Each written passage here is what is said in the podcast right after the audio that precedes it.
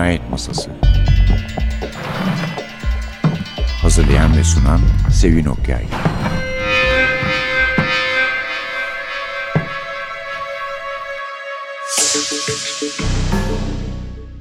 Merhaba, NTV Radyo'nun Cinayet Masası programına hoş geldiniz.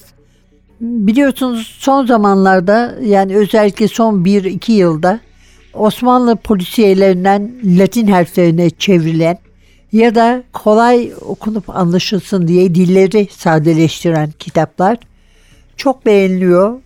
Yayın evleri tercih ediyorlar onları yapmayı ve bu işlerin ustası olanlar da bize rahat rahat okuyup anlayacağımız hatta altında dipnotlar açıklamalar bile olan bazen kitaplar sunuyorlar. Bir tane Hüseyin Rahmi Gürpınar hatta bir taneden fazla dinledik de sonuncusu Dirilen İskelet vardı programlarımızın içinde. Ama tabii ki sadece Hüseyin Rahmi değil bunları yapan. Sonradan tek tek hepsini hatırlatacağım. Mesela Ahmet Mithat Efendi var. Öncü yazar olarak polisiyede. Esrar cinayetlerinin sırları. Halide Edip adı var. Yol Palas cinayeti. Cevat Fehmi Başkurt, Valide Sultan Cinayeti, Esat Mahmut Karakurt, Ankara Ekspresi gibi ve daha başkaları da var. Yani bizim polisiye yazarı olarak tanımadığımız yazarlar bile polisiye yazmışlar zamanında gene seviliyormuş, aranıyormuş, satılıyormuş. Onlar da bir hevese kapılıp herhalde yazmışlar. Bazısı iyi, bazısı kötü. Ama başka yazarlar da var. Ciddi olarak tanıdığımız yazarlar. Bilmediğimiz yani polisiyeye ilgi duyduğunu, gönül verdiğini. Bunlardan bir tanesi de Mehmet Rauf. Mehmet Rauf gerçekten bizi hayli şaşırtan bir yazar. Karşımıza polisiye yazarı olarak çıkmak suretiyle. Çünkü Servet-i Fünun'un sevilen yazarlarından o dönemin ve Eylül diye bir şaheseri var. Bütün edebiyatta gerçekten yıldız gibi parlayan ve aynı zamanda aksiyondan, heyecandan ziyade insanların psikolojisiyle, ruhlarıyla, o ruhların derinlikleriyle, melankoliyle, hüzünle, karşılıklı aşklarla uğraşan bir yazar aslında. Ama macera perest kitaplar, Oğlak Yayın Evi iki tane novellasını tek bir kitap olarak çıkardı. Roman olamayacak kadar kısalar. Bugün onları ele alacağız. Define ve Kan Damlası. Mehmet Rauf. Müzik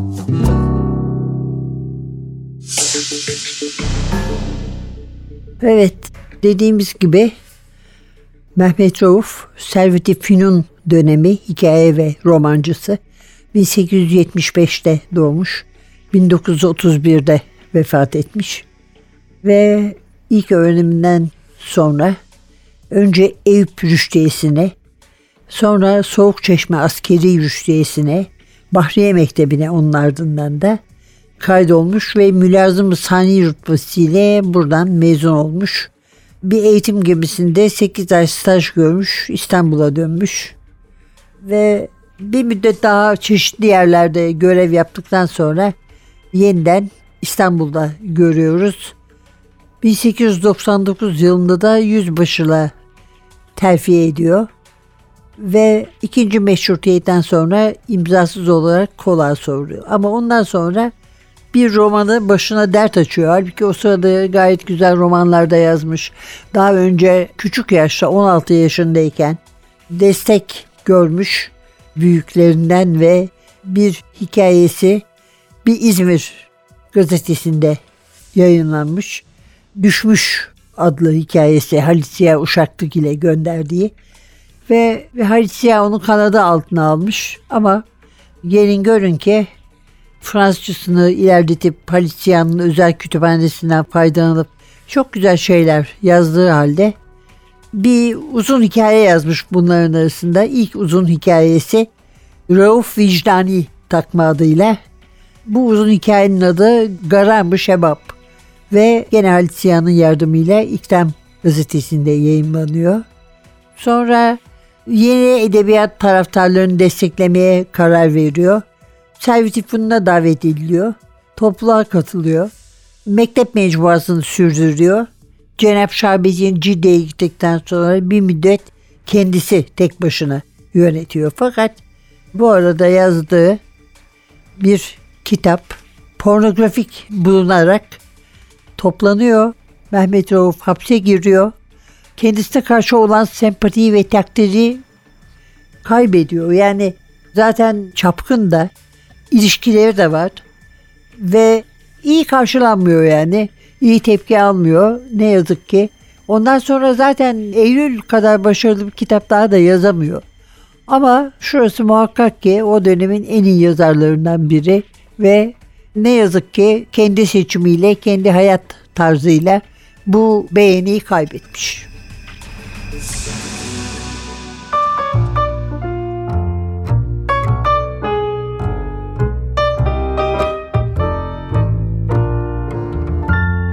If you know love like I know love, the sun don't rise the same.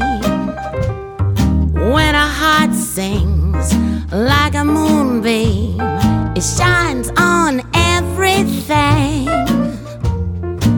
If I told you I was so sure, I woke up and love whispered your name. Baby, believe it, I could not lie if I tried. If you know love like I know love, the birds don't sound the same. With your sweet smile going on for miles, it warms up everything. If you told me you were so sure you found out that love had come to town. You don't second guess it if you know love. Cotton candy and summer nights, string of pearls and city lights. I would throw them all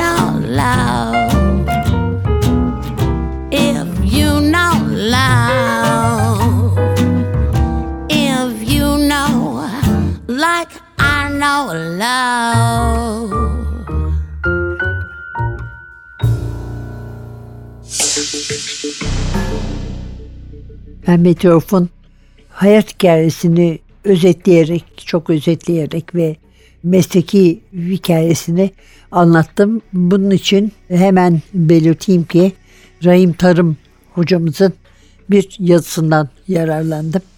Bir Mehmet Rauf yazısından kendisine çok teşekkür ederiz.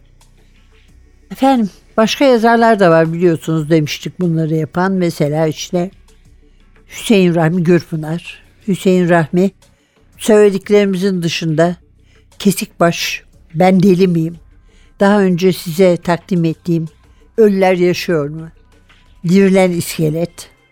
Biraz fazla zorlama olsa bile çünkü yani bir cinayet romanı serisinin içine pek sokmazsınız o bakımdan. Utanmaz adam gibi. Utanmaz adamın kahramanı Amnus Salah bir dolandırıcı. Romandaki cinayet olayını çözmedeki asıl hedefi de adaleti sağlamak değil, şantaj yaparak maddi menfaat sağlamak. Onun için daha çok kesik baş, dirilen iskelet, evet ben deli miyim olabilir gibi kitapları öne çıkarmak lazım. Yalnız tabii Hüseyin Rahmi Gürpınar bir halk yazarı, bir halk adamı aynı zamanda. Her ne kadar evine çekilip oturmayı tercih ediyorsa da ve bu kitaplarda bir defa mekanları çok inandırıcı çünkü onların hepsini biliyor. Ve karakterleri de öyle. Bunlar gerçek yaşayan karakterler. Kadınlar özellikle mahalle kadını denilen kadınlar en başarılı olduğu tiplemeler arasında Hüseyin Rahmi'nin ve bunlar mesela Gulyabani'deki korkup kaçışan kadınları düşünün. Esnaf bu işle oradan buradan ilgisi olan girip çıkan esrarın içine esnaf hatta bu işe burunlarını sokanlar da var işlerinde. Son derece inanılır tiplemeler. Başka kimler var? Az önce lafını etmiştik. Mesela Esrar Cinayet demiştik. Ahmet Mithat Efendi'nin. Ki mesela Mehmet Rauf'un üstadıdır Ahmet Mithat Efendi. Bir genç kız cesedinin bulunmasıyla başlıyor roman. Sonra da intihar süsü verilerek öldürülmüş birisi daha bulunuyor. Ve polis şefi Osman Sabri ile Muharrir Efendi giriyorlar işin içine. Dikkatli takipleri sonucu işi hallediyorlar. Yol Palası cinayetinde ise Halide Edip Adıvar'ın dönemin İstanbul'unu ve kentin aydınlarını, onların Türkiye ve Avrupa'ya bakışlarını hatta sınıf çatışmalarını gözler önüne seriyor. Dediğim gibi Valide Sultan cinayeti ve Beyaz Perde'ye iki kere uyarlanan ve ikisi de çok beğenilen Ankara Ekspresi. Bunların arasında 1952'de Aydın Arakon, 1970'te ise Muzaffer Aslan şeklinde böylece polisiye ile ilgisi yok sandığımız yazarların da aslında polisiye işlerini girdiklerini görüyoruz.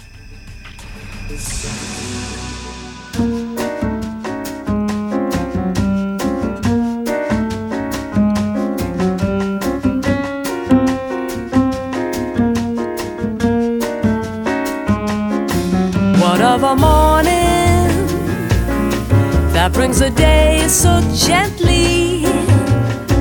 It bathes and leaves our memories that felt so long ago. I still recall you in all these early hours. If I were there once more to share a love lost long ago, the crassness of youth, concluding only half of the truth, exuding only one small percent of what I surely felt for you. And then one morning, it brought the day so gently. We set apart things of the heart and lost love long ago.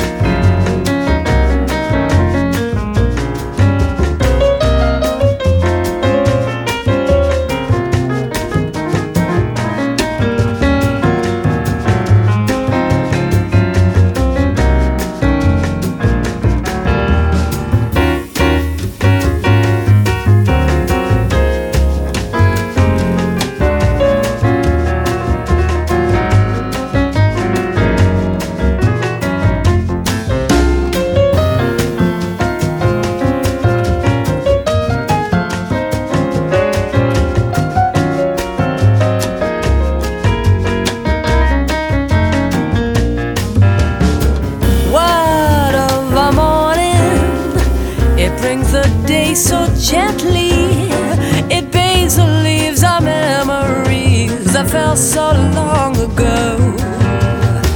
I still recall you in all these early hours. If I were there once more to share a love lost long ago, the crassness of youth, concluding only half of the truth, exuding only one small percent of what I felt for you. Day so gently. We set apart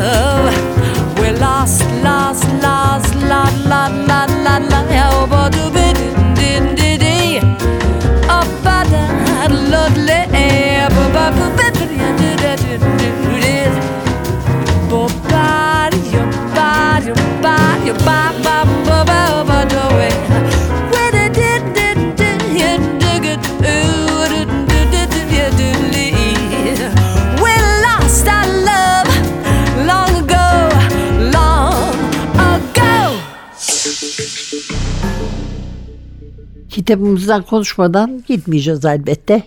Define ve Kan Damlası iki novella, Oğlak Yayınları ve Macera Perest kitaplardan çıktılar.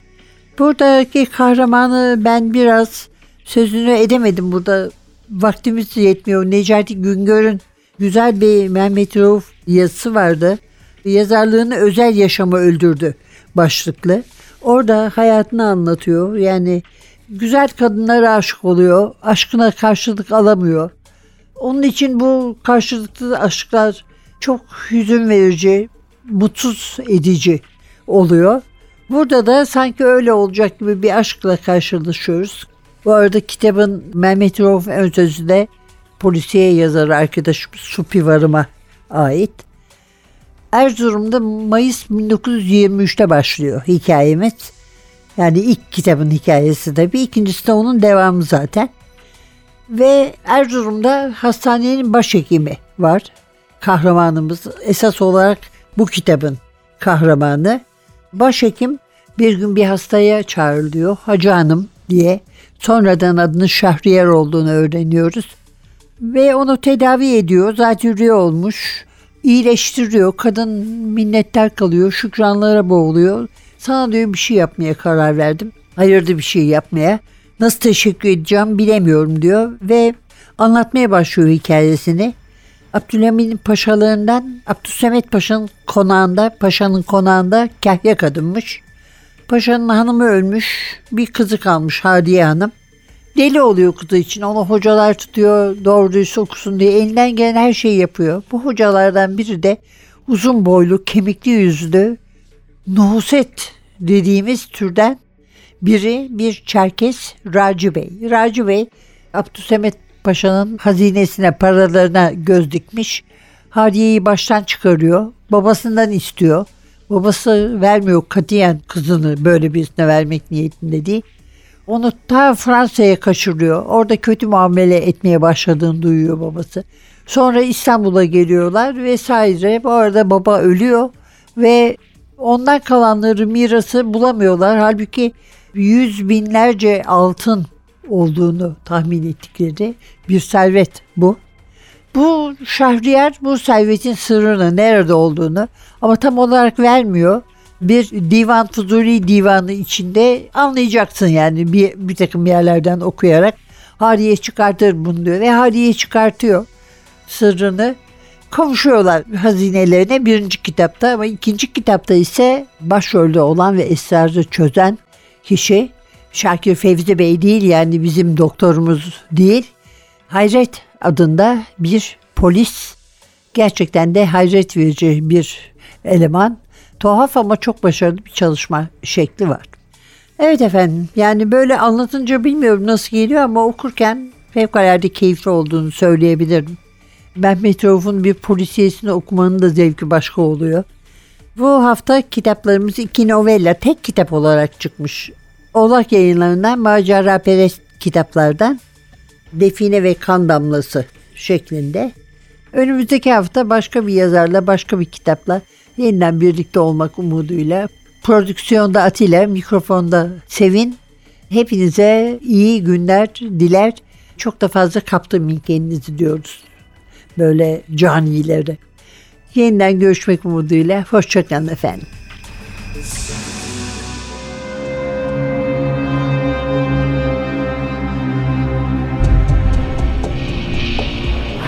Cinayet Masası Hazırlayan ve sunan Sevin Okyay Cinayet Masası sona erdi.